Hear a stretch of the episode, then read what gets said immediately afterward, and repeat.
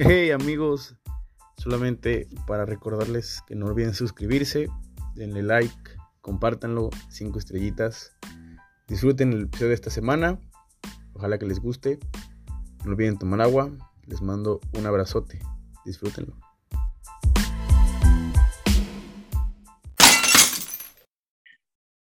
Amigos, pues tenemos un nuevo invitado, un invitado que me da gusto que se haya pasado por el podcast. Primero ya estuvo Yaka hace unos mesecitos y ahora tenemos a su dúo, al buen Andrés Ornelas. Amigo, ¿cómo estás? Qué gusto, gracias por, por venir al programa. Bienvenido, siéntete en casa, es tu programa.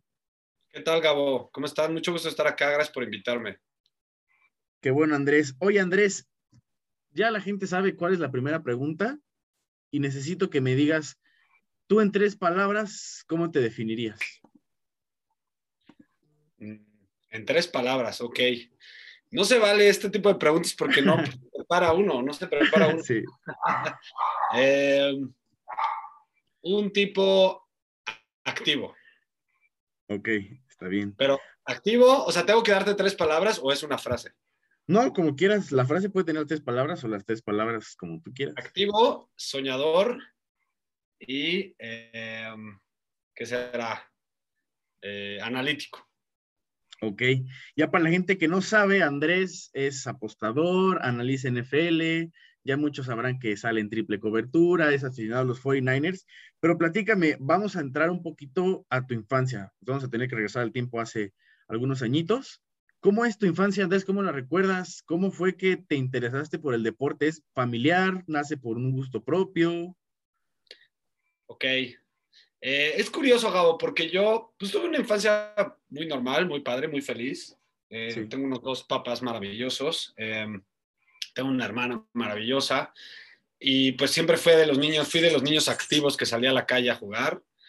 También siempre fui gamer, por ejemplo. Este, desde el primer Nintendo de Mario lo tuve. Este, pasé por el Super Nintendo, 64. Siempre fui más Nintendo que Sega en esas épocas, porque digo, tú estás más chavo, no sé cuántos años tienes. 19.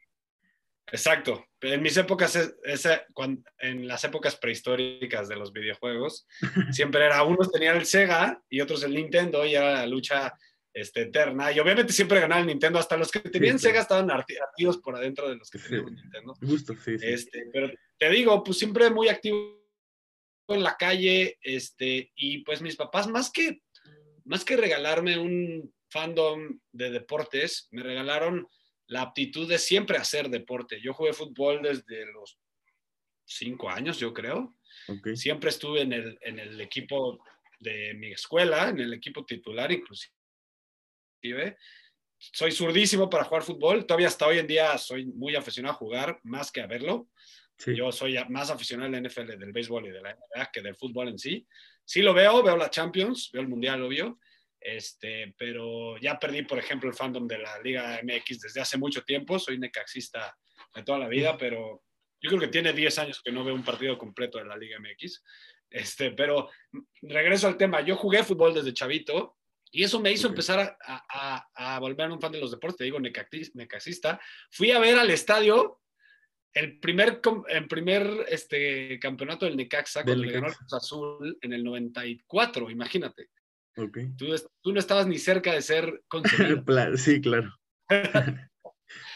Yo tengo 39 años, para que los que no sepan, entonces pues me tocó toda esa época noventera del Necaxa, yo por eso soy necaxista, porque era un equipo, pues los que no saben, sumamente dominante, ganó tres campeonatos, ganó un campeón de campeones, le ganó al Real Madrid, le ganó al Real Madrid en el Mundial de Clubes. De clubes Exactamente, era un equipazo. Luego ya los, pues ya sabes, la política mexicana, la, corrupción, los malos tratos, las dobles, las dobles, este, ¿cómo se dice? Los dueños dobles del fútbol mexicano. Multipropiedad, ¿no? La multipropiedad decisión al Necaxa, este, poco a poco, de hecho, hasta en esas épocas trataron de mandar muchos de Peláez, Aspe, este, Ratón Zárate, todos a la América y nunca, nunca funcionaron. El único que se quedó fue mi, mi amor este, Aguinaga. Aguinaga, sí. Pero bueno, fue, fue modificándose, fue evolucionando mi fandom de los deportes. Siempre, te digo, siempre juego fútbol, pero empecé a querer a la NFL de puberto. Siempre, siempre amé a la NFL, desde que tenía como seis años le voy a los 49ers, cuando Montana le ganó a los Broncos 55-10. Ahí dije, yo le voy a Es una paliza. Este, sí, la, la, paliza más importante de la historia del Super Bowl. Este, fútbol era más bolero porque jugaba fútbol y de niño lo que jugabas era lo que más veías. Pero siempre le fui a los 49ers. De hecho, en la rivalidad de Dallas contra 49ers en los 90 y contra Green Bay la viví muy de cerca. Y por eso es que ahora Dallas es por mucho el equipo al que más odio. Este, ¿Y después Green Bay? ¿Después de Green Bay? ¿También odio después de Dallas a Green Bay o no tanto? Odio más a Dallas. De hecho, a Green Bay ya no lo odio. Porque son los hijos. Son nuestros hijos. Exacto. no los odio. Este, y a Dallas es un odio eterno, igual que a los Red Sox. Soy Yankee también. Y creo que odio todavía un poquito más a los Red Sox, pero también odio mucho a Dallas. Pero te digo, en esas épocas noventeras, pues el odio a los Cowboys y la rivalidad y todo era muy fuerte, era muy padre también. Este, y de nuevo, pues fue evolucionando hasta un punto que en la universidad dije, oye, pues tengo que hacer algo, me gusta tanto la NFL, que tengo que ponerme a estudiar, eh, me gusta tanto los deportes que tengo que ponerme a estudiar, y hice un, e hice un blog. Ok. Eh, se llamaba NFL Noticias. Este, y así se llamaba inclusive mi handle de Twitter, NFL Noticias. O sea, eras tú Fue cuando me contactaron, o contacté, la verdad no. Sí, contacté a los de primero y diez y les dije, oigan, yo quiero escribir con ustedes. Todavía era un blog primero y diez. Para que sepas, es la, mi relación más larga fuera de familia de mi, de mi vida. Es con primero y diez. Y es un proyecto que ha crecido bastante, ¿no? Sí, ahorita ya, ya es muy grande. Este, no sé si ahorita siga siendo, pero en algún punto fue la página más grande de contenido en español del mundo, de la NFL. Ok, ok. Este, en cuanto a clics y en cuanto a vistas y todo eso. Eh, y ahí sigo, con primero y diez, síganlo, primero y diez.com.mx con letras. Este, y pues raíz de que ellos me aceptaron porque les tuve que mandar un artículo, y, escribí un artículo de, de Brett Favre, y luego el primero que postearon mío fue un artículo sobre el NFL Super, Superstar, que es este, un héroe de la NFL que salió en los cómics de Marvel. Fue un super boss, le fue pésimo en las ventas, pero es un dato muy curioso y ahí todavía si lo buscan así, NFL Superstar. Eh, o sea, nunca pegó. No.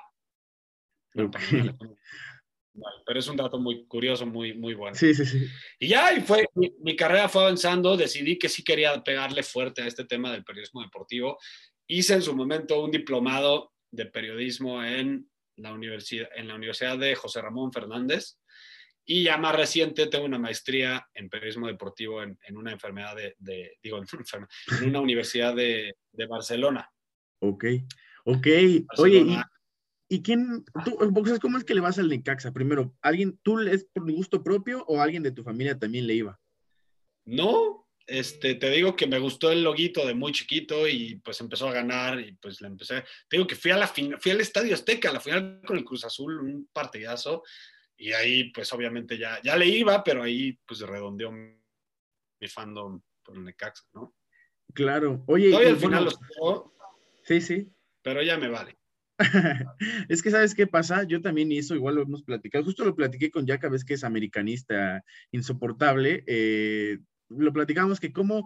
cómo insoportable, solo le perdono a los también, también, cuando hace de sus canales eh, de Madrid, y la semana pasada dijo que el, el, único buen recuerdo que recuerda de Messi era el del Getafe, y yo le escribí que tampoco era necesario mamarse tanto. O sea, no, era, no es el primer recuerdo que se tiene que venir a la mente, es del Getafe. Es, un hater, es un hater.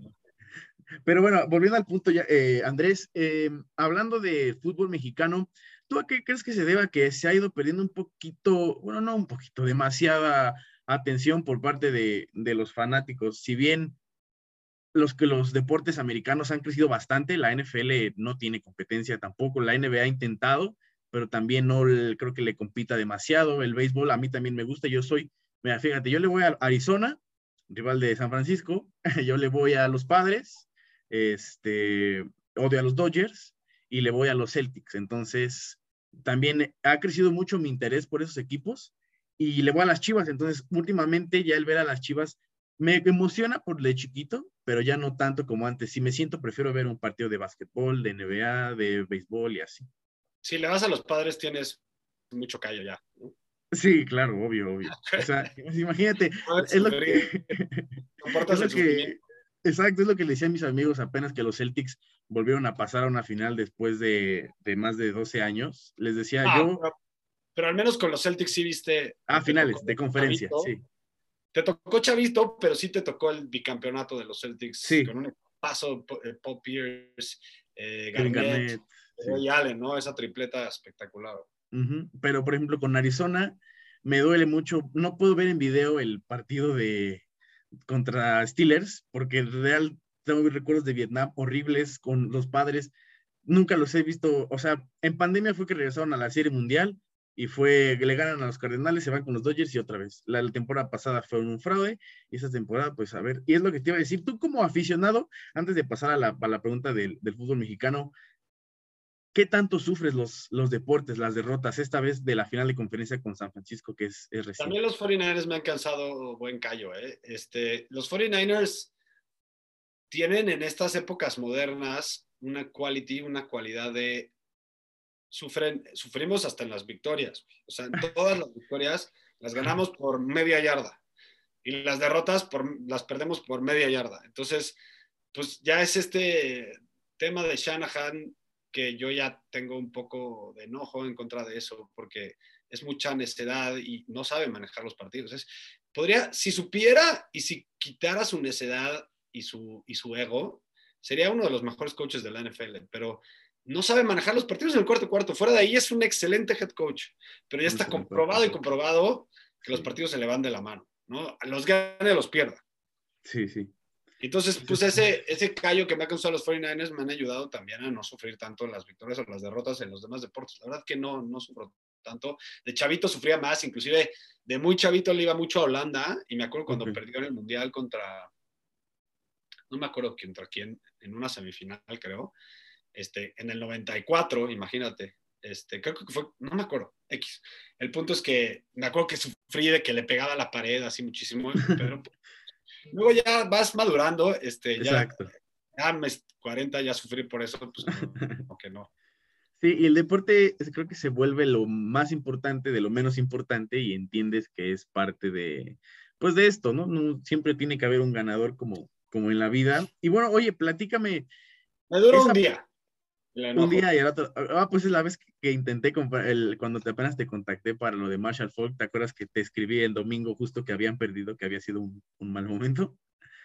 Cuando perdieron contra los Rams. Además, ese partido dolió mucho porque lo teníamos este, ganado. O sea, si lo cacha ese Tart, lo ganamos, yo creo. Sí, sí, sí, sí. Oye, y entonces empieza a escribir, eh, primero con lo de Brett Favre, ese artículo todavía lo, lo conservas, ¿cómo es que que nace la idea de tú escribiste la idea o ellos te dijeron que, que escribieras acerca de, de FAR? Por lo de tener, escribir es mi pasión número uno. Y he sido bueno, yo creo que yo escribo mejor de lo que me expreso en, en palabras. Y escribí ese, no sé si porque lo tenía muy fresco el tema, se llama La Supremacía FARB y hacía un, un, análisis muy completo sobre toda la carrera de FARB que inclusive podríamos entrar a un debate de quién es mejor si Favre y Rogers. ¿eh? Yo creo que yo hasta hoy en día prefiero la carrera de Favre todavía por, por, por, su éxito en playoffs. Tuvo mucho mejor éxito en playoffs que Rogers. Este, y bueno, en su, en su momento sigue siendo un, polo. Voy a subir. Este, yo no sé, a lo mejor era porque se acabó su carrera en, en, en Green Bay en esas épocas. Puede ser.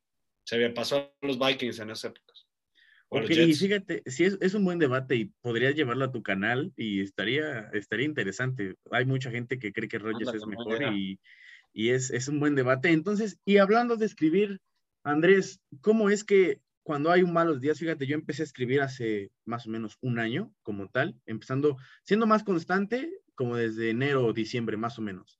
Pero tú en cuanto a ideas, en cuanto a motivación, ¿Tienes alguna, algún momento en especial donde dices, bueno, me voy a sentar, voy a empezar a escribir, dejo todo al lado y empiezas a escribir a pesar de que no se haya sido como el mejor día para, para sacar ideas? ¿O cómo es que te sientas y empiezas a, a tener esa lluvia de ideas para, para expresar lo que sientes que es pues escribir? Yo creo que tienes que programarte desde antes para guardar un tiempo y empezar a pensar antes de ponerte a escribir. Eh, ahorita estoy escribiendo para em, Life and Fitness, digo, Life and Style, perdón, Life and Style, la revista, escribo una vez al mes y está interesante la tarea porque me pusieron la tarea de escribir temas no tan comunes. Entonces, por ejemplo, el último que escribí es sobre el poder de los jugadores en la NBA, porque a veces llegan a tener más poder que en cualquier otro deporte, como el caso de LeBron James, ¿no? que inclusive puede casi, casi él escoger a los jugadores que traen. ¿no? Ese fue el último tema y la verdad es que ese no me costó tan trabajo porque ya lo tenía mucha flor de piel, pero luego me pidieron eh, uno de la Fórmula 1 y yo no sé nada de Fórmula 1, entonces me tuve que, antes ni siquiera de, inspirarme, me tuve que poner a estudiar y estudié sobre estas nuevas tendencias de, los cambios que están haciendo para este año sobre el DRS y el, aire sucio, el aire limpio, todo eso. Aprendí bastante y eso está chido y acabé escribiendo sobre eso, sobre los nuevos cambios que hicieron en la Fórmula 1. Entonces, ahí primero es research, ¿no? Eso es el primer paso de cualquier tema. Y luego es que te puedes sentar ya con una hora especializada, pensada desde antes, a tratar de inspirarte. Pero primero necesitas research al 100%. ¿Y consideras que tienes tú un estilo propio? O sea, ¿tienes algo que marca más o menos eh, tu forma de escribir que te hace eh, relativamente distinto a, a los demás? Eh, Sí, me gusta ir desde mi propia experiencia. Casi siempre hablo desde mi emoción, desde mi manera de ver las cosas. Ok, ok. Oye, entonces, sí, sí, sí. Y, y bueno, cuando haremos otra vez un poquito para atrás, ahora la universidad, ¿qué, qué realmente, el, ¿qué fue lo que estudiaste tú, Andrés? ¿Cómo tomas la decisión de estudiar? Te lo pregunto porque es una decisión, es difícil, es, no, no, no no sé, es que sí es muy difícil, pero muchas veces tienes que tomar ese paso porque ya cuando uno se dedica a la universidad de lleno, es cuando tienes que decidir qué es lo que quieres hacer de tu vida, de a qué quieres dedicarte, qué es lo que te gusta, y creo que no es un paso tan sencillo. Te lo digo porque yo apenas voy a entrar a la universidad en agosto y es un paso, no sé si difícil, pero es raro porque al parecer me voy a ir a, otro estado a estudiar, o sea, es empezar una vida desde cero, pero creo que para crecer muchas veces uno tiene que sacrificar cosas si es que tienes algunos objetivos. ¿Tú cómo tomaste ese cambio a la universidad, la decisión, esta parte de dedicarte a, distintos, eh, a distintos temas conforme ibas creciendo? Siempre me gustó el tema de la publicidad desde chavito, me gustaban los anuncios. Y mi, tío es un marquetero muy importante, fue, este, y él me decía, no estudies publicidad, estudia algo más abierto, en abanico. Y eso está bien, eso fue un buen consejo. Este, y por eso estudié marketing en el TEC de Santa Fe y en el de Monterrey, también estuve.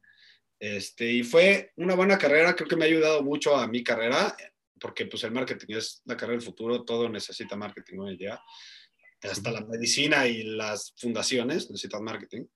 Este, y me ha ayudado hasta cierto punto en mi, en mi carrera de periodista también. Entonces creo que fue una buena base. Pero si te pones a pensar a retrospectiva, yo debí de haber estudiado periodismo, ¿no? Esa es mi, mi, verdadera pasión.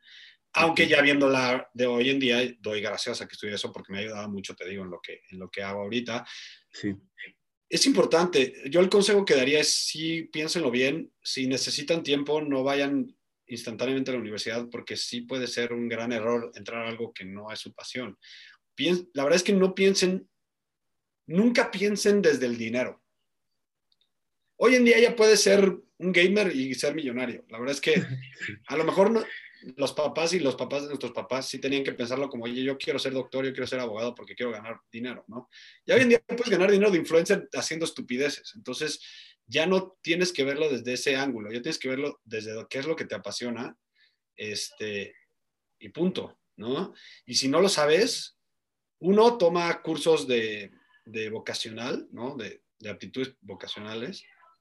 Y dos, espérate, no, no te, no corras a la universidad. Ok, y es, es, es importante porque ah, es, es, una decisión complicada. Muchas veces tengo amigos que, que por presión quizás de sus papás, creen que tienen que decidir ya luego, luego saliendo de la prepa y terminan eligiendo una, una no una mala carrera, pero una carrera que no les gusta y terminan saliéndose el primer semestre, a la mitad, ya... Mejor tantito acaban terminándola, que eso está peor. O sea, ah, sí, sí. si salieron al menos se dieron cuenta y pues, corrigieron el rumbo, pero si la acaban, está todavía más, más heavy. Sí, ¿cuántos casos no hay de que, uy, me hubiera gustado hacer esto, pero mis papás no me dejaron, o yo no decidí a tiempo, lo decidí mal, y, y terminan a lo mejor terminando una carrera que realmente no los hacía feliz. Tú, el hecho de, ¿tú crees que lo que te gusta, hacer lo que te gusta no se llama trabajo? ¿Crees más o menos en esa frase? ¿O coincides mucho en eso? Yo hago lo que me apasiona y me pagan. Es, es, es, lo mejor que me puede haber pasado. O sea, yo trabajo para la NFL en español y pues eso obviamente es un resultado de mucho esfuerzo y mucho trabajo durante el tiempo, mucha dedicación, pero pues que me paguen por dar pronósticos deportivos en el canal oficial de la NFL, pues es como decir, pues un domingo cualquiera, ¿no?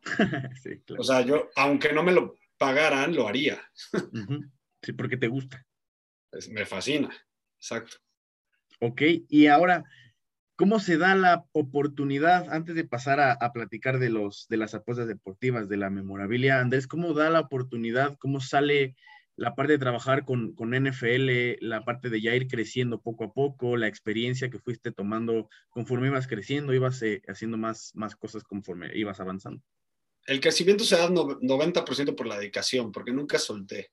Eh, por un lado, primero y diez, le agradezco mucho, obviamente, mucho de mi, de, de mi crecimiento en mi carrera, pero por otro lado, tenía un grupo de periodistas que nos unimos en su momento para hacer, pues, un grupo de analistas muy padres, se llama eh, pausa de los dos minutos. Saludos ahí a este, Gildardo Figueroa, que es un gran periodista, del old school, ¿no? Este, pero él me enseñó mucho, muchas cosas, eh, y gracias a ese grupo de periodistas pude ir a cubrir dos Super Bowls, que obviamente eso me dio mucha experiencia, porque yo no estudié periodismo, entonces ahí aprendí, pues, qué era hacer una nota, qué era hacer una crónica, muchas cosas ya las tenía, pero ahí las reforcé y las que no las tenía, las aprendí, entonces me fue muy bien en ese sentido. Eh, cubría el Super Bowl de los Falcons contra los Patriotas y el de los Hijos contra los Patriotas, dos super, dos muy buenos. sí, sí. Yo creo que de los 10, 15 mejores de la historia. este, me tocó entrevistar al que quieras, a Tom Brady, a Russell Wilson, a todos los de los Seahawks, a los perdedores Falcons, que eso me rompió la neta. Luego, luego en los, en los, vestidores me tocó entrevistarlos después de perder.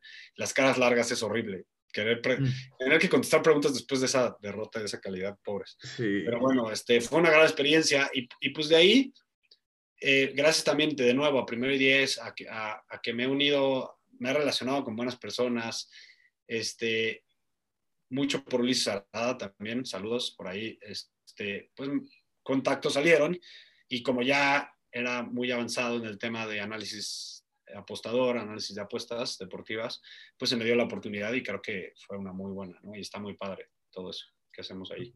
claro. Sí, exacto. Y sí, sí lo, sí lo he visto. Lo he, visto yo que empecé a seguir las apuestas. Es parte de la relación, fíjate, es un tema que, que toco mucho con mi papá. Es muy importante porque puede ser el tipo más inteligente, el tipo con las mejores cualidades, pero si no sabes relacionarte con la gente, si no sabes demostrar tus habilidades, eh, estar con la gente indicada para que esa gente, después de que vea tus cualidades, se acuerde de ti, no sé, un año después, ya este güey yo lo conocía, nos relacionamos bien, le voy a decir que se jale para acá y una nueva chamba o cualquier cosa. ¿Tú crees que sí es muy importante lo de la relación? ¿Es, es lo más importante? ¿Crees que es, es, así o más o menos es, de las cosas más importantes? Pues los seres humanos somos relaciones, ¿no? O sea, como todo hay límites buenos y malos, como en México yo siento que es sobrepasa este tema de que si no tengo relaciones no puedo hacer nada, pero sin duda es algo muy importante, o sea, en el mundo eh, los seres humanos estamos rodeados de relaciones y pues es lo, somos seres sociales. Entonces, pues creo que es importante porque además es, de, un tema de inteligencia emocional, tienes que saber cómo relacionarte en cada uno de los ámbitos de tu vida, ¿no? Sí, claro que es importante. Ok, ok. Y ahora, ya que tocas el tema de las apuestas, ¿cómo es que te empezaste a interesar por las apuestas? Porque la gente cree que es fácil y tampoco es fácil, porque una vez que empiezas y crees que, puedes ganar dinero relativamente fácil, es ahí cuando la gente empieza a creer que ya vendiéndole mucho dinero vas a ganar mucho dinero sin de, trabajar y es cuando ahí llega la ludopatía y los malos momentos y ya cuando un día que pierdas, que no gane el favorito, es cuando te ya da ese golpe de, ah, no mames, pues no era así de fácil. ¿Cómo, tú cómo fuiste, te fuiste metiendo en ese, en ese mundo que no es nada sencillo y que implica pues bastantes cosas? Porque no solamente decir, ah, pues este es mejor y ya, hay estadísticas, hay eh, partidos, hay posiciones, goles, eh, puntos anotados, estadísticas. ¿Cómo fue que entraste de lleno al, al mundo de las apuestas? De entrada te, te voy a contestar lo que dices. Si alguien dice que es fácil ganar las apuestas, yo creo que son los casinos, porque a ellos les conviene ah, que claro. a perder tu lana ahí, porque no, no es fácil, no es nada fácil, es muy complicado, porque está muy bien pensado el mercado, ¿no? Este, yo empecé a apostar de manera casual cuando tenía como 17 años, 18, como tu edad. Este, y, el, y después de empezar a trabajar en primero y diez, les dije, oigan, yo ya tengo este tema, que todavía era muy no sé si mal visto, pero todavía era muy desconocido en México el tema de las apuestas, todavía está medio tabú. Este, pero en NFL ya empezaba a crecer y le dije a, los de primer día, oigan, ¿qué tal si yo me vuelvo su analista de apuestas? Digo, todavía no era un experto, pero como te digo, no había ni siquiera expertos todavía. Este, entonces, pues me empecé a clavar, porque ya era parte de mi trabajo, eh, empecé a aprender cómo funcionan los momios, las probabilidades implícitas, este, cuánto te pagan, cuánto no te pagan, este, cuándo sí, cuándo no, los parlays, los trilays, este, etcétera, etcétera, etcétera. Y pues ahora, hoy, hasta hoy en día todavía tengo este eh, artículo de todos los, el análisis de todos los partidos de la NFL de la jornada, que es uno de los más exitosos de apuestas.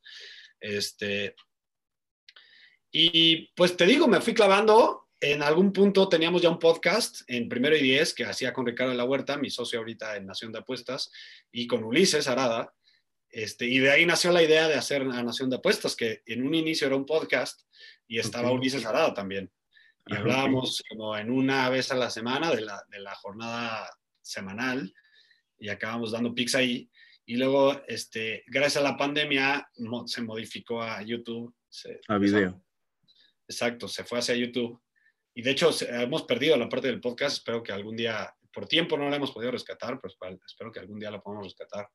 Este, y entonces, pues a raíz de Nación de Apuestas he tenido que aprender de todos los deportes, eh, de cómo apostar y de cómo funcionan los mercados. Y si ustedes van a Nación de Apuestas, se pueden dar cuenta que nosotros no solo estamos enfocados en darles picks, nosotros no somos tipsters, somos analistas de apuestas y analistas de mercado.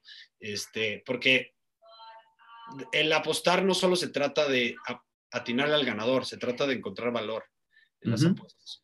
Por decir algo, si la probabilidad implícita de un momio de menos 110 es 54%, creo más o menos, y tú crees que esa apuesta tiene más probabilidad que 54% de hacerse, aunque la pierdas, tú le, le, le estabas jugando al valor y a la larga es lo que te va a dar una ganancia sustentable, ¿no? Este es un ejemplo solo, pero pues hemos ido creciendo poco a poco y gracias a Dios me, he podido consolidar como un experto de, apuestas deportivas y creo que ya así me ve la gente. Entonces, pues es un logro padre y porque que haya podido entrar a la NFL México para, eh, con eso, pues obviamente ya es una manera de consolidarte en el currículum, ¿no? Y es algo muy padre. Las apuestas, bueno, es que si apuestas en algún partido, también tiene otra, otra manera de vivirlo. Así sea un Jaguars Jets, le metes un poco de dinero, así es el juego más aburrido. Pues el que haya, esté tu dinero de por medio, te emociona y hay cierta tensión. En un juego ah, que claro, el fantasy, las apuestas es un gran negocio para la NFL y por eso ya está permitido, entre comillas. Por miles de años fue mal visto por ellos, pero ya hasta los Caesars es patrocinador oficial de, sí están en Las Vegas, pues obvio que ahí está la lana, ¿no? O sea, tarde o temprano iba a caer. Y se tardaron demasiado en, en aceptarlo. Y con el crecimiento que han tenido, también es prácticamente el negocio. Y como cualquier vicio, si lo haces bien controlado, si te echas tu cuba y, y no abusas, pues está bien, ¿no? O sea, si te echas un cigarro al, al, día, no está mal. Exacto. Cualquier y funciona igual. Acá tienes que tener tu bank, tienes que tener tus unidades, tienes que apostar un máximo de unidades de uno, dos o tres normalmente.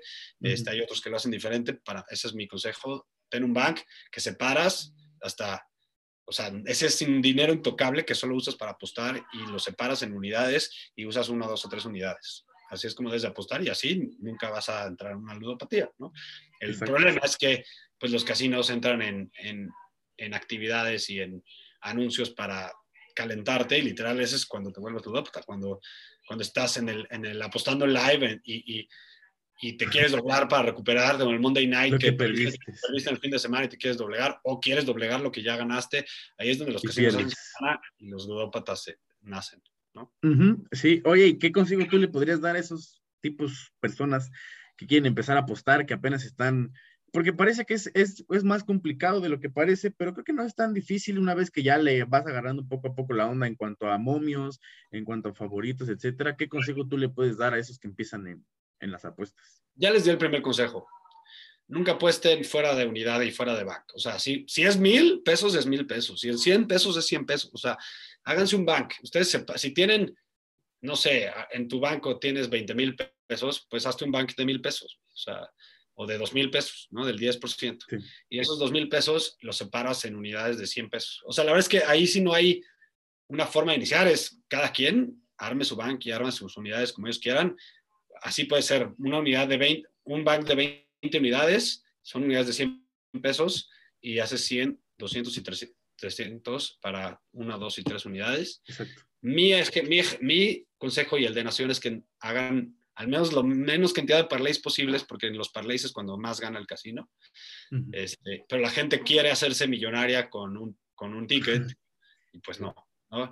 El 50% de las apuestas de New Jersey el año pasado de las ganancias de todos los casinos de New Jersey fue con parlays, para que ustedes tengan una idea, ¿no? Entonces, la gente quiere un parlay de 8, pues, ¿cuáles son las probabilidades de que le pegues un parlay de 8? Está muy difícil, sí. Sí, si, una probabilidad de, un, de una apuesta es del 50%, del 40%, no sé, por ahí, o sea, oscila entre el 60 y el 40, imagínate, una de dos, pues ya se va al 30, al 20, una de tres ya se va al 15, o sea, sí se va, ¿no? Es obvio. Entonces, pues a los casinos a la larga les conviene mucho esas probabilidades. Entonces, tiendan a apostar pocos parlays. Si van a apostar parlays, los correlacionados con una narrativa de un partido que ustedes creen. Si, si, no sé, a lo mejor es un equipo que tiene una mala defensiva, el América contra las Chivas. Las Chivas tienen una mala defensiva y el América una buena ofensiva, pero las Chivas también tienen una buena ofensiva. Pues ahí el parrel correlacionado son altas con América, ¿no? Por decir algo. Ok. Es, es, es que cuántas probabilidades, sí es que las probabilidades de un parlay son demasiadas, o sea, muy bajas para que puedas ganar y pasa realmente pocas veces. Yo alguna vez eh, metí unos 40 pesos que me sobraban ahí para un parlay como de 10 y me terminé ganando 2000 y cacho, que fue con lo que me compré un jersey, pero realmente fue, o sea, fue muy complicado. No he vuelto a ganar un parlay así que digas de 8 selecciones porque realmente sí es una, un momento muy complicado. Se valen hacerlos, pero háganlos por diversión. Exacto, sí. No para querer ganar y luego, Sabiendo que lo van a perder, está bien. Hagan los de ocho, está, chido, pero no piensen que lo van a ganar. Y, pues finalmente aprendan sobre el mercado. Ahí vayan a Nación de Apuestas, ahí tenemos muchos videos de cómo apostar en cada deporte, de qué es un momio, qué es, por qué es más importante apostar a momios positivos, por ejemplo. Este, ahí, la neta, tenemos hasta una escuela para que ustedes aprendan desde cero, si no saben nada de apuestas, desde qué es un momio, cómo se calcula, todo ahí en Nación de Apuestas, en, YouTube lo tenemos, eh, y a la larga, conociendo el mercado, es como puedes asegurar al menos una ganancia. Claro, Andrés, ahora las redes sociales, es otro tema que quería platicar contigo. En cuanto ya has crecido en Twitter, es creo que una de las plataformas donde más eh, seguidores tienes. Ahora empezaste con tu canal, ya ha tenido un buen impacto con, con invitados y buenos temas.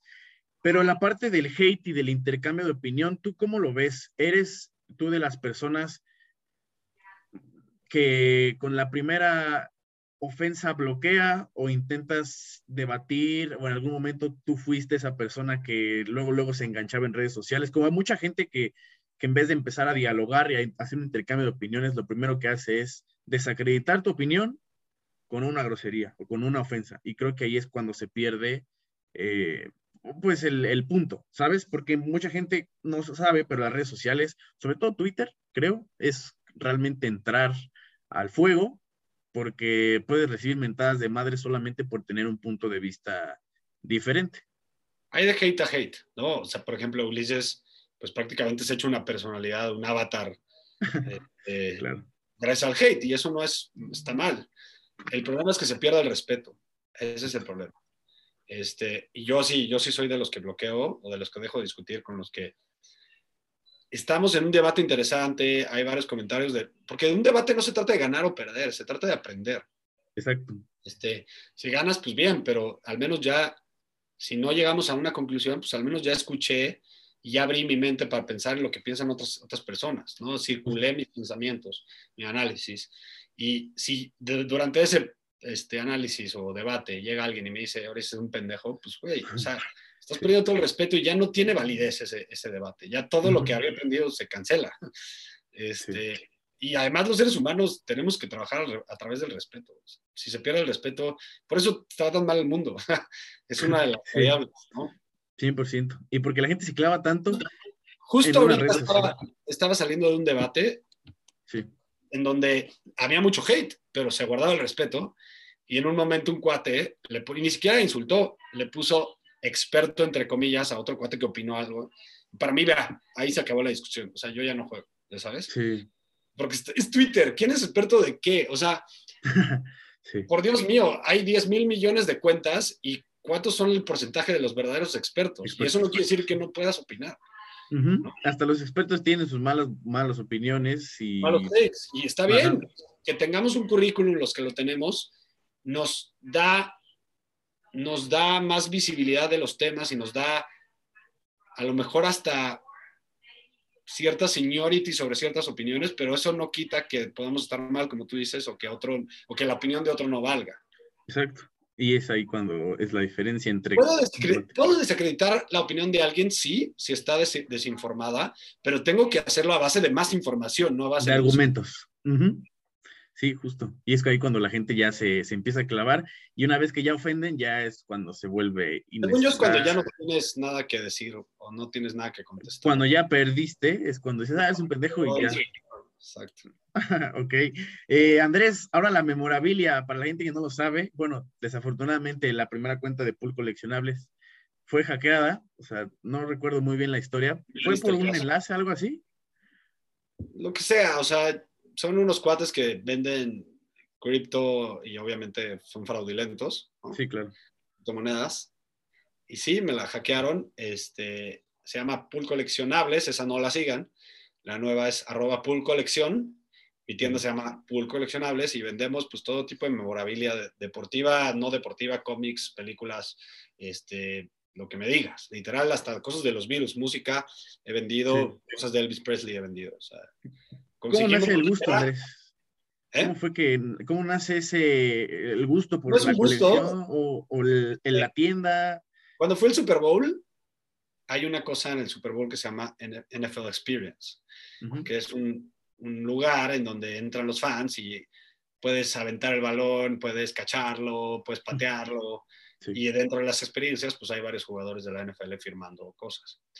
Entonces ahí se me prendió el foco y no como un negocio todavía, simplemente pues me firmaron un balón, a, un amigo que fue mi primer socio le firmaron otro balón y dijimos, oye, pues vamos a traerlo a México, no para venderlo, o sea, pues a ver qué tal, ¿no? ¿Ese Super Bowl fue cuál? Era un balón firmado por este mm, Martin, Zach Martin, el, el ah, guardia izquierdo de los Cowboys. Sí. Y también por este, el slot de los Bengals, este... Mm, Tyler Boyd. Tyler Boyd, también tenemos uno de él. Y, empezamos a, coleccionar nosotros de estas cosas en la oficina. Yo no soy tan coleccionista de estas cosas, tengo un casco de Jerry Rice y lo amo, pero fuera, fuera de eso no tengo tantas cosas, prefiero venderlas. este, y, pero empezamos a juntarlas en la oficina, que también es un buen lugar para poner memorabilia, se ve muy bien. Este, y la gente empezó a preguntarnos, oye, ¿lo vendes? Oye, ¿lo vendes? Oye, ¿lo vendes? Y pues siempre la respuesta fue sí. Y hasta que el dijimos, no, pues ya vamos a poner esto en serio. Sí. Y pues luego ya me vine a Querétaro y pues puse mi propia tienda acá. Y pues ya. en ese entonces tú vivías en la ciudad, en la Ciudad de México. Y entonces se fundó Pool Coleccionables y pues ya llevamos, ya llevo tres años, dos años y medio con Pool Coleccionables. Ok, pero entonces tú no eres tan fanático de coleccionar, te gusta vender, pero no eres tan fanático yo no soy tan fanático. O sea, sí, sí, pero si me dicen te, te lo pago, lo vendo. Te lo vendes, ok. Pero ese de Jerry Rice lo venderías o ese sí es intocable? No, porque ese es mi primero. Ese ni siquiera tiene certificado. Es como, es una de las primeras cosas que tuve, ya sabes. Es más sentimental, es valor sentimental. Es como tengo un, tengo un set list que me robé de un concierto de, de John Mayer. Ok. Y pues obviamente eso es una memorabilia. No la memorabilia no son solo cosas firmadas, son cosas coleccionables. Claro. Y esa es una pieza de memorabilia que obviamente jamás vendería, ¿no? Pero eso es porque tiene valor sentimental. Ok. Oye, ya que tocas lo de la música, fíjate, sigo esperando ese debate con Yaka en cualquiera de los dos canales acerca de la música. Yo también le pregunté a él cuando tiene tatuajes de música y ahora quería preguntártelo a ti porque faltaba la, la opinión del quien espero que luego platiquen, no sé si debatan, pero intercambien ahí opiniones de, de artistas, etcétera. Para ti la música... He sido renuente a hablar de, con Yaka de fútbol y de, este, y de música porque él es muy intenso para opinar. Yo soy un poco más chill, ¿no? O sea, yo acepto más puntos de vista. Y él es parte de su estilo, está bien, ¿no? No es crítica. O sea, sí, sí, claro. es como muy, si no estás de acuerdo conmigo, dices una mamada, ya sabes. Es, está increíble. Es parte de lo que hace triple cobertura tan chingón, ¿no? Exacto. Uno relax, otro no, y así. Esa polémica que tiene a triple cobertura tan picudo ahorita es parte de eso. Pero él, es, él le gusta música que me gusta a mí mucho. O sea, este rollo más moderno y más noventero. Eh, o sea, le gusta mucho de de, Pearl Jam y todo ese rollo de rock noventero, pero también le gusta más para acá, es lo que más le gusta, cosas de, de indie y le gusta Kings of Leon y a mí me encanta esa música, pero para mí la música de verdad existió en el rock clásico, eso es para mí, no hay, es inigualable, ¿no? O sea, yo soy fan de Queen, yo soy fan de los Beatles, o sea, ese tipo de música y, él no es, o sea, no es por amor, él lo acepta, él dice, yo no sé de esa música, yo no sé de eso y para mí si él, o sea, yo no puedo debatir tanto de, de gustos musicales con alguien que no aprecia la música setentera y ochentera, ya sabes, porque para mí ese es el clímax de la música en la historia. O sea, para mí ahorita no existe nada cercano a eso. Inclusive te puedo decir que no existe ni siquiera, existen muy pocos buenos músicos ya hoy en día, para mi gusto. Voy a, voy a escuchar como el viejito purista. como mi papá también dice lo algo así, las cosas así. Pero, pero yo escucho ahorita el, el reggaetón, ¿no? Por ejemplo. Para mi gusto eso pues está bien, o sea, está para... Es comercial, ¿no? A mí no me gusta, eh. O sea, de hecho lo aborrezco. Pero entiendo a la gente que le gusta. Es, es, o sea, tiene su ritmito chistoso para bailar, está bien pero no tiene una verdadera este, cualidad musical interesante. O sea, es un tamborcito con dos ritmos y un güey diciendo cosas de macho, ¿no? Sí. Sí, sí. machismos, güey. Sí, claro. En su 90%, yo sé que ya ha evolucionado el reggaetón y ya hay uno que no es tan machista, ¿no? Sí, sí, sí. Pero en general es eso. Así ha sido, sí. Por ejemplo, veo músicos buenos de hoy como Bruno Mars, como, como Justin Timberlake. Hay pocos, hay cinco. En los 70 había 150, en los 80. Y es que si hablas de la música de esos años, no puedes no hablar de la música sin mencionar esa época, ¿no? Claro, no existiría la música como hoy existe si no, si, no hubiera existido la música clásica. O sea, el rock clásico y el claro. pop clásico y todo eso, ¿no? Y a mí este me gusta, me gusta la música clásica porque también tiene que ver, me gusta este, el jazz para mí, por ejemplo, de lo, no, o sea, eso me enojo con Yaka. No puedes decir que aprecias la música si no aprecias el jazz. Puede ser que no te guste, pero tienes que apreciarlo. Es, es la música por, o sea, por, ¿cómo lo digo? Es, ¿Naturaleza? los mejores músicos son jazzistas del mundo. ¿Por qué? Porque es la única música en, que es improvisada. Si tú vas a un concierto de jazz, hay una pauta de ritmo y hasta ahí. Todo lo demás es improvisación. ¿En qué música existe eso? Solo en el jazz y en el blues. Sí. Entonces, no puedes apreciar la música y no apreciar el jazz. Fíjate, yo soy, pues sí tengo 19 y antes mi papá me decía, ¿por qué no escuchas más música, no solo reggaetón y así? Y de últimamente eh, me he dado a la tarea de escuchar rock de antes, con los, el tema, creo que también Chato ha dicho mucho de lo, sobre música, lo has comentado Chato sabe mucho de música más clásica. Entonces, entre los tres, dije, ah, bueno, está bien, mi papá siempre dijo, escucha esto, escucha esto, y dije, bueno, voy a empezar a escuchar más. Y creo que la música sí es parte importante en la vida de un ser humano. Por ejemplo, puedes tener un mal día y hay una música que te puede cambiar el, el, sentimiento, el mood y subirte el ánimo y alegrarte y cambiarte. Y, Para eso todo es válido, o sea, toda la música es válida, nada más hay que apreciar la música buena. Buena, sí, exacto. Tú, en, ahora, ¿tienes algún cantante, algún grupo así que digas este es la música buena, voy, a retraer, o sea, voy a quitar ese término. Hay que apreciar la música de calidad, ¿no? Este, Calificada, calificada. Ok, ok. Yo tengo un artista favorito, Queen. El Smith. sí, ¿cuánto va a durar el, bigote con, Me gustó, me gustó un rato. Ah, ok, ok. ¿Ya te lo habías dejado? No, ya acá no se dejó el bigote, se pasó. Nada más se raspó tantito, pero era igual barba. O sea. Sí. Ah, yo sí me lo voy a dejar un rato, me gustó. ¿Y ya te lo habías dejado antes? No. Sí, pero con, con Soul Patch. ok, solito. Este, ¿cuál es? Queen es mi artista favorito. Me gusta mucho muchos más actuales. Pearl Jam, Kings of Leon, este, Phoenix, más, todavía más para acá. Este, me gusta mucho como el pop electrónico, como Cut Copy, este, no sé si has escuchado Passion Pit. Sí, Daft Punk es más o menos ese estilo. Más viejito Disclaimer, por ejemplo. Ok, ok, ok. Este, todo ese tipo de música me gusta mucho y te digo, Queen, Beatles eh, y, rock noventero y ochentero. Por ahí, ¿Y siendo fan de Queen, te gustó la película? Sí, me fascinó. Ok, ok. Porque me hizo como volver a, como revivir, ¿no? Lo que, lo que alguna vez me había gustado. Y volví a meterme a escuchar los álbumes viejos que mi papá me inculcó. Mi papá me inculcó, eso a lo mejor no me inculcó el deporte como aficionado, pero me inculcó muy buena música. Me, me, me puso a Pink Floyd, me puso a los Rolling Stones, me puso a, a The Doors, me puso, y entre ellos también a, a Queen, ¿no? Okay. todavía tengo ahí los récords de mi papá, los LPs. Ok. Entonces, en tu casa era deporte también y música sobre todo. Más música. Okay. Deporte de hacer, era hacer deporte. Mi papá corría siempre y mi mamá mucho deporte también, pero no de verlo. Más bien, de música sí. Sí era por los dos lados, por mi papá y mi mamá, sí. ¿Y tu papá le iba a algún equipo? ¿O no era mucho de equipos? No, realmente no. ¿No? Ninguno, ninguno. No. Ok. Oye, tengo que preguntarte esto. Sí o sí, Salón de la Fama, béisbol. Yo soy muy joven, pero dime, ¿era Barry Bonds quien, o sea, quien eh, decías que merecía estar en el Salón de la Fama? Están sacando de contexto lo que dije.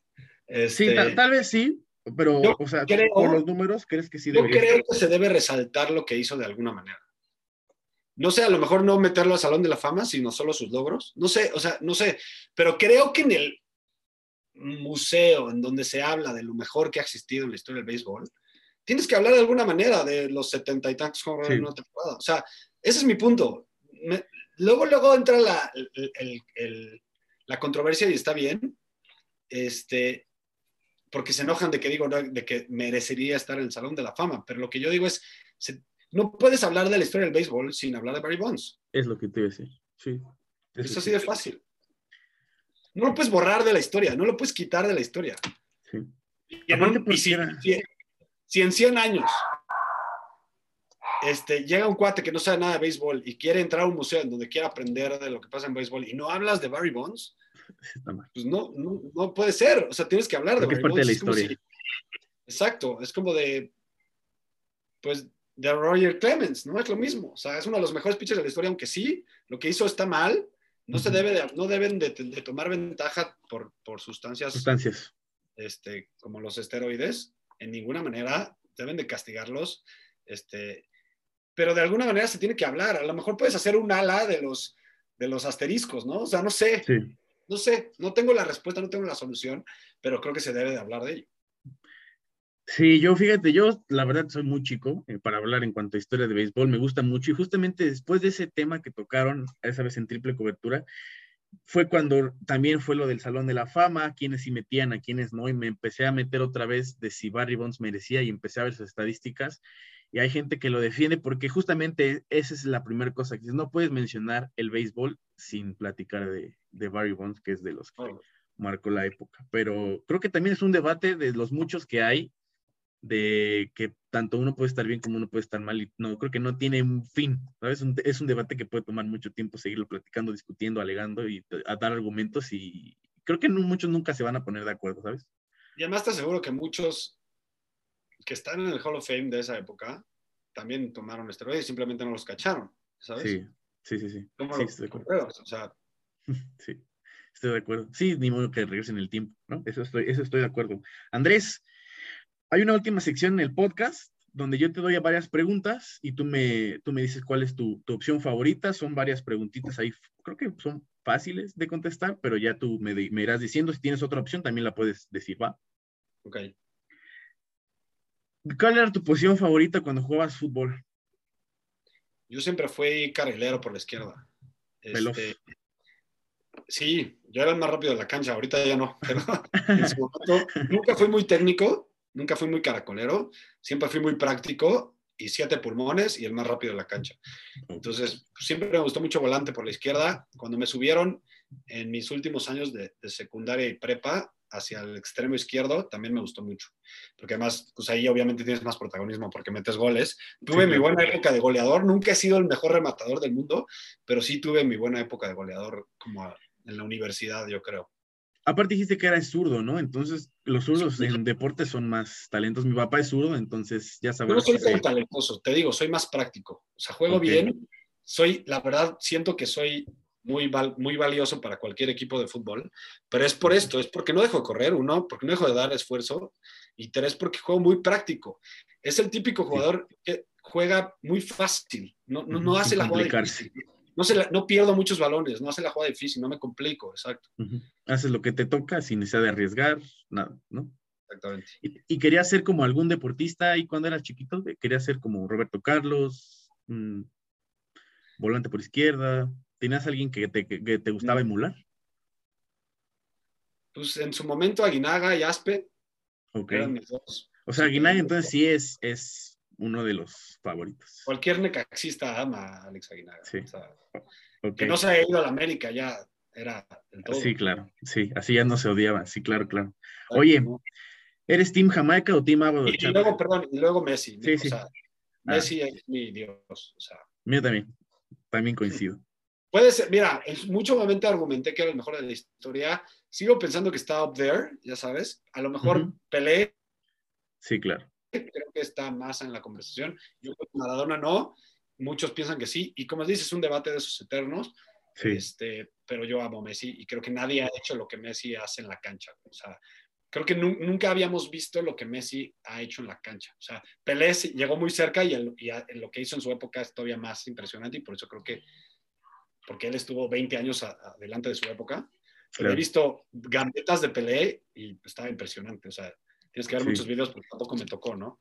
Sí, Pero este, ya de eso, creo que nadie ha hecho lo que Messi hizo en la cancha. Creo que Ronaldinho en su momento, si no hubiera sido tan fiestero, hubiera sido el mejor de la historia y creo que ahí sí, sin discusión.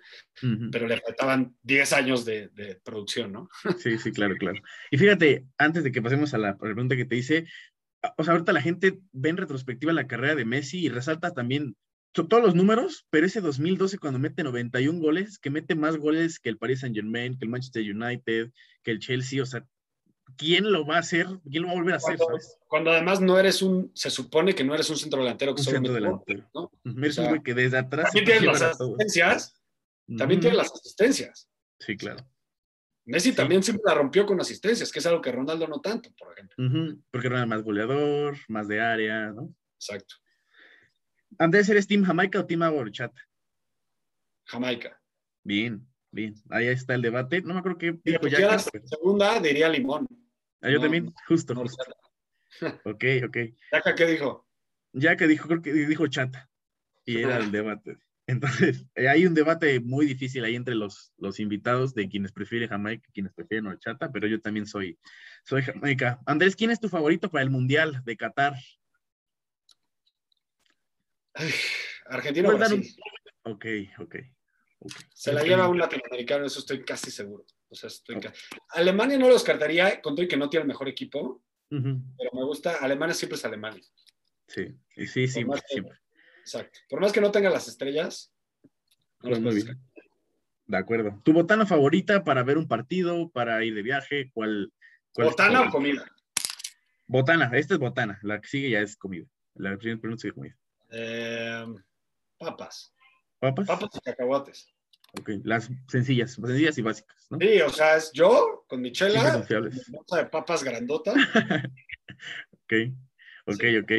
¿Tu comida favorita? Eh, es difícil porque soy un super foodie. Ok. Este, me gustan muchos tipos de comidas, pero si tuviera que escoger, mi top 3 está entre el sushi, la carne, o sea, el steak y los tacos. Yo creo que me decanto por el sushi. Bien. ¿Sabes qué? Los mariscos. Los mariscos, número uno. Ok, ok, ok. Siempre se me olvida y luego que me acuerdo siempre digo, es lo que más me gusta. Sí. Ok, ok. Un jugador que odies o que no toleres puede ser actual o puede ser ya que se haya retirado. Puede ser Ronaldo. Me, me o sea, por más que lo admiro, e, es un love-hate ahí raro. Eh, eh, me caga su actitud me caga. Egocéntrico, mamón. desde que empezó a decir que él era guapo, millonario, así.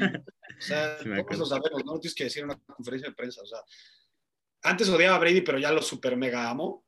Lo odiaba en los Patriotas, pero ese no era Brady, era Brady, este... De manejado. Este, ya lo amo, es de mis dioses también. Este, y que odio hoy en día, LeBron no es de mi fascinación, con todo y que también lo admiro un chingo, de hecho, se me hace por mucho el segundo mejor basquetbolista de la historia, por mucho, por mucho. Este, pero, pues ahorita sí que odie, que odie.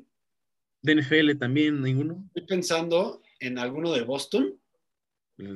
Pero la verdad es que los que más odiaba estaban en las épocas de, de, de Damon, de, de, Big Papi, lo aborrecía. De Manny Ramírez es el jugador más odiado de mi vida. No, no me haya tocado mucho, pero este, Manny Ramírez lo aborrecía así, pero con toda mi alma. Eh, y de los Cowboys odiaba los, a la tripleta de los 90, pero ahorita pues ya son bien estúpidos, no, no los, son bien malos, güey, no los aborrezco, o sea, ¿no? en su momento odiaba a Des Bryant, por ejemplo. Mm, pero, por ejemplo, Tony Romo siempre lo defendía. A mí me cae muy bien Tony Romo. Sí, infravalorado, ¿no? Exacto. Ok. ¿Cuál no sé, ¿cuál? O sea, tienes que pensarlo muy bien. Neymar. Ok. ¿Qué? Neymar y Piqué. A Piqué, ok. Con todo que eres culero, Díaz.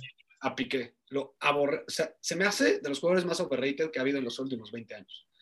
Sí, vi tu tweet una vez que, que, mencionaste algo así que no se te hacía. Mira, tuvo un gran, gran año que sea el mejor central del mundo con Pep Guardiola. Este, de ahí, poco, a, poco año, año con año, 2, 3% ha ido declinando de nivel hasta que se volvió el jugador más lento del planeta Tierra. Muy lento. Luego, cuando se siente líder y no es, eso también me revienta, porque va y se quiere sentir delantero y nos, nos en, el, contragolpe. Este, del gol que mete, nos meten cinco, siempre de contragolpe, de, cada uno de los goles que él mete segundo delantero. Este, quiere, tipo, si él hubiera sido, si él fuera verdadero líder, no hubiera pasado lo que nos pasó contra el líder. Sí. Fíjate, hijo, es, que es donde Puyol hubiera puesto orden, ya sabes. Puyol hubiera dicho, a ver, está, estamos en, no, tenemos ganado el partido, estamos en el tiro de esquina, concéntrense. Y nada, sí, no puedes perder un momento así menos en una semifinal de vuelta. Fíjate, ese partido es muy, creo que sí, híjole, este partido es muy difícil de recordar. Ahorita te voy a preguntar cuál, bueno, dime, ¿cuál es el partido que más te ha costado con el Barcelona? Tengo algunos, ahorita te los digo, pero ¿cuál es el tuyo? ¿El de Liverpool? Ese fue el que más me ha dolido. Todos los dos ochos de así, el 2-8 contra el Bayern, obviamente son muy humillantes, pero nos hicieron mierda, o sea, nos pasaron por encima, no, no había mucho que hacer, ya sabes. Pero el de Liverpool lo hemos ganado 4-0 en la ida. Y Dembélé tuvo ese gol que mataba y el final y la falló y ahí... Uh, se hicieron chiquitos, se hicieron chiquitos. Fíjate, el mío, el que más me ha dolido fue, yo es que yo de chiquito odiaba a Mourinho, primero en el Inter y luego en el Madrid lo odiaba con todo mi ser.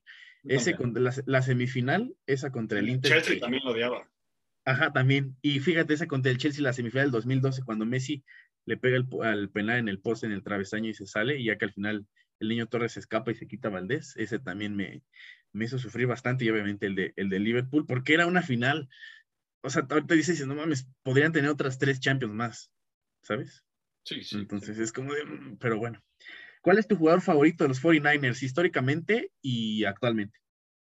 Jerry Rice. Y en segundo lugar, por mucho, este, Patrick Willis. Ok. Actualmente, en su momento fue Divo, por supuesto que ya no. Eh, pero no, ni siquiera. Bozak lo quiero más. Este, a Kiro lo amo. Creo que es Kiro. Que justo yo me compro los jerseys. Yo no me compro todos los jerseys de los 49ers. Yo, yo me tengo que comprar los que se lo merezcan, güey. Sí, claro. Este, Es muy difícil que yo me compre un jersey. Tengo el de Patrick Willis, por ejemplo. Tengo el de Vernon Davis en su momento, que fue el primer jersey que me compré a los 49ers. Y en esta generación no había nadie que se lo había merecido. Este, hasta, y, ya, y el siguiente que me compré fue el de, el de George Kittle. Ok, y sí, tiene, tiene. además, George Kittle, igual que Bosa, pero más, me gusta no solo por el jugador que es, sino por su personalidad, me súper fascina. O sea, sería mi brother, me iría a echar unas cubas con él. sí, se ve que es muy chido. Sobre todo cuando vi, lo vi cuando hizo lo de México y súper alegre y el güey buen pedo y así. Entonces sí, sí es, es, es creo que sí es. Si me acreditan para ese partido, que espero que sí, ojalá y pueda entrevistarlo. Sería mi sueño, te lo juro. Ok. Andrés, fuera de Brady, ¿cuál es tu jugador favorito y de Jerry Rice de la NFL? O sea, de, la historia. Barry Sanders. Ok. Se me hace un jugador espectacular, que no ha existido nadie así. Ok. O sea, el atleta, un corredor que carga un equipo solo, solo él y, y, solo. Eder Peterson. este, pero él, inclusive tenía peor equipo y él lo hacía de diferentes maneras que nunca ha existido en la cancha. O sea, era él contra todo, sí. o sea, se quitaba tantos, tantos tacleos y se iba por el otro lado. O sea, algo que no existió. Sí, sí. ¿El atleta que más admires? Brady. Brady, Jordan. Ok. Eh, Brady Jordan. Sí, Montana, sin duda. No podemos dejar de mencionarlo a él. Este, Steve Young. Eh, ¿Quién más? De otros. es que deja, pienso rápido en otros deportes. Eh, en su momento, Tiger Woods, nada más que no, obviamente no me encanta como persona, pero me, me gusta mucho lo que hizo por, por el golf. Este, ¿Quién más? Em, Federer, Nadal. ¿Tú eres Team Nadal o Team Federer? Nadal. Team ¿Nadal? Siempre Nadal, sí. Porque me, no porque crea que es mejor, porque me gustaba mucho su estilo defensivo cuando jugaba más de fondo, que era un 100% atleta. Ya, ahorita ya evolucionó su juego a ser un más, más federeresco, este, tratar de pegarle a las líneas y, y, a jugar más fino. Antes era puro poder, era un saque feroz este, una línea de fondo y llegas a todas, ¿no? Y de lado a lado, sí. El mejor atleta que ha estado en una, en una cancha de tenis, sin duda. Yo también soy, sí, está, sí, de hecho, la semana pasada que hice, eh, platiqué su historia, la redacté y todo, estaba viendo los videos y sí estaba, digo, si las lesiones no lo hubieran impedido tanto, hubiera hecho aún así, aún así. Sí, sí, exacto. Ya ganó, eh, ¿cuál, su Roland Garros número, qué, 14, 13?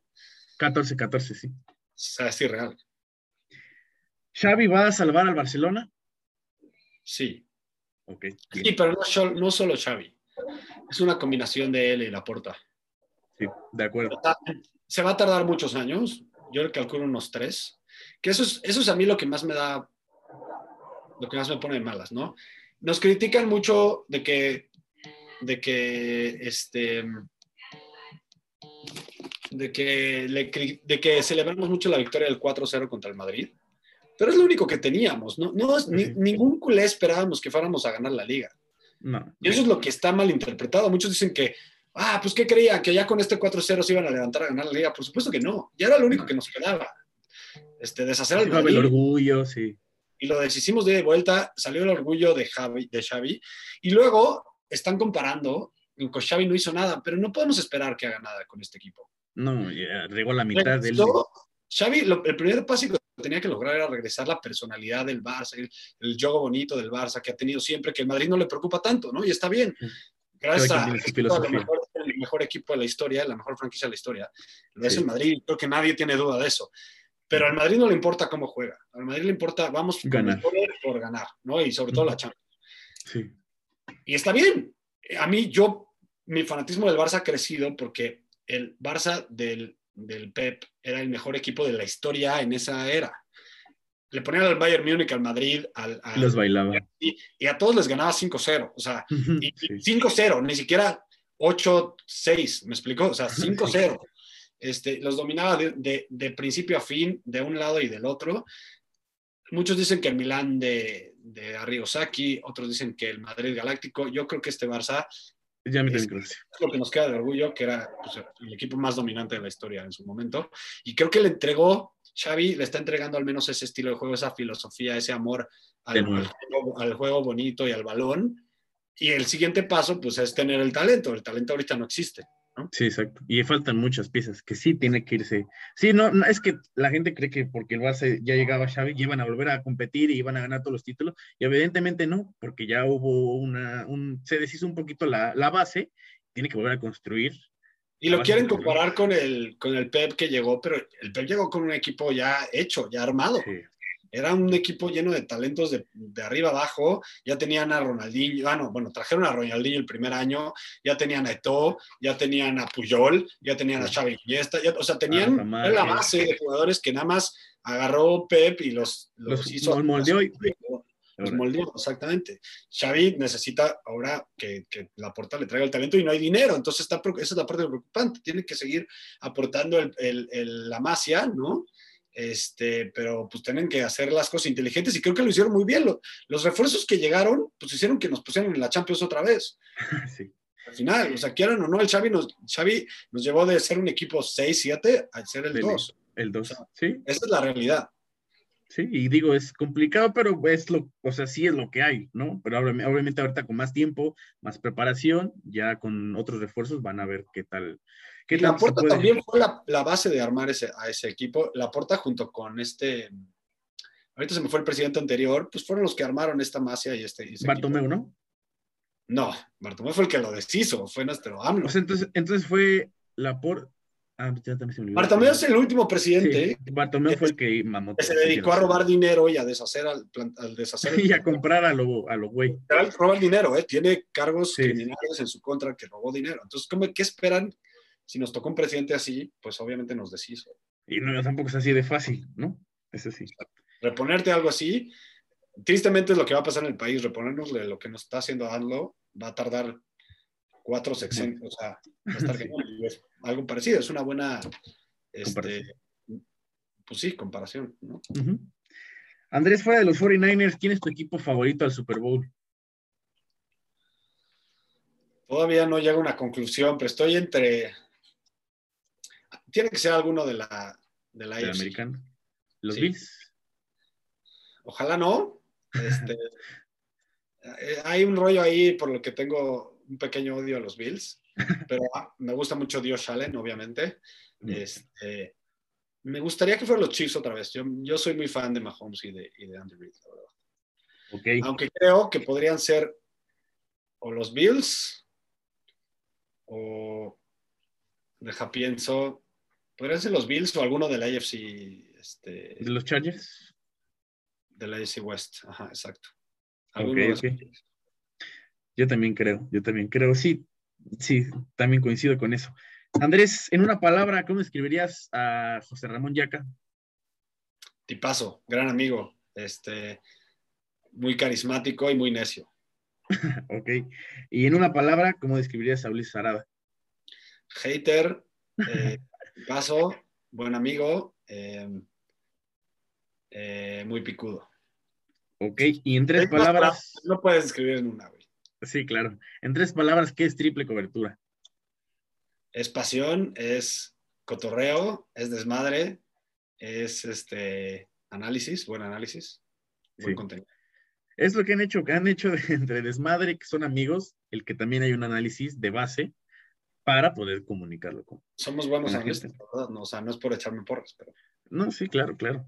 Dentro de todo sí hay una. Siento que además tenemos esta dinámica en que Ulises es muy, siempre es muy hacia un lado, luego ya casi siempre es hacia el otro, y yo como que medio. El punto medio.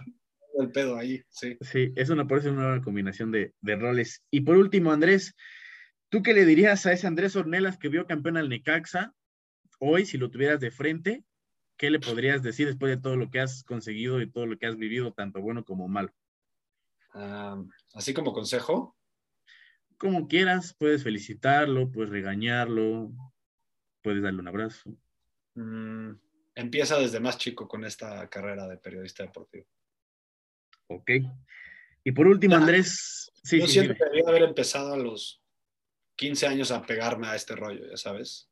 Sí, claro, claro. Ok.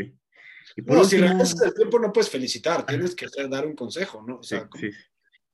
sí, claro. claro, claro, obvio. Ahí es perfecto. Eh, sí, estoy de acuerdo. Eso sí, estoy de acuerdo. Y por último, Andrés, un consejo que te gustaría o que pudieras darle a la gente que, nos está escuchando, que quiere ser pintor, músico, quiere tocar jazz o que quiere tener un negocio, cualquier cosa, quiere ser el próximo Tom Brady, no sé, cualquier cosa, que obviamente el Tom Brady está muy difícil, pero que quiere dedicarse al deporte, cualquier cosa. esfuerzo y relentless. ¿Sabes qué es eso? Es como nunca, nunca frenes. Es como relentless. ¿sabes? Ok. Es como no, pares, nunca pares, o sea, nunca pares para llegar a tus objetivos. Ok, Andrés, creo que sí fue una hora, hay más o menos un poquito, un poquito más, pero gracias por esta plática, la verdad estuvo muy chida, gracias por pasarte, por tener intercambios, ya después te diré la otra invitación que te tengo para tocar otro tema que me gustaría que tocáramos, ya es después de que te lo digo por WhatsApp para que no haya spoilers, pero Gracias por venir, gracias por, platicar un poquito de, lo que has vivido, de lo que has pasado como, como persona y sobre todo gracias por, por el tiempo. gracias a ti. Eh, la verdad, gracias por la invitación. Síganme en arroba en Twitter, arroba de burro en Instagram, Nación de Apuestas en YouTube Andrés Onderas H en YouTube, ya con eso, la armamos. Ya estás, Andrés. Nos vemos la próxima semana. Te mando un abrazo. Amigos, esto fue todo. Ojalá les guste.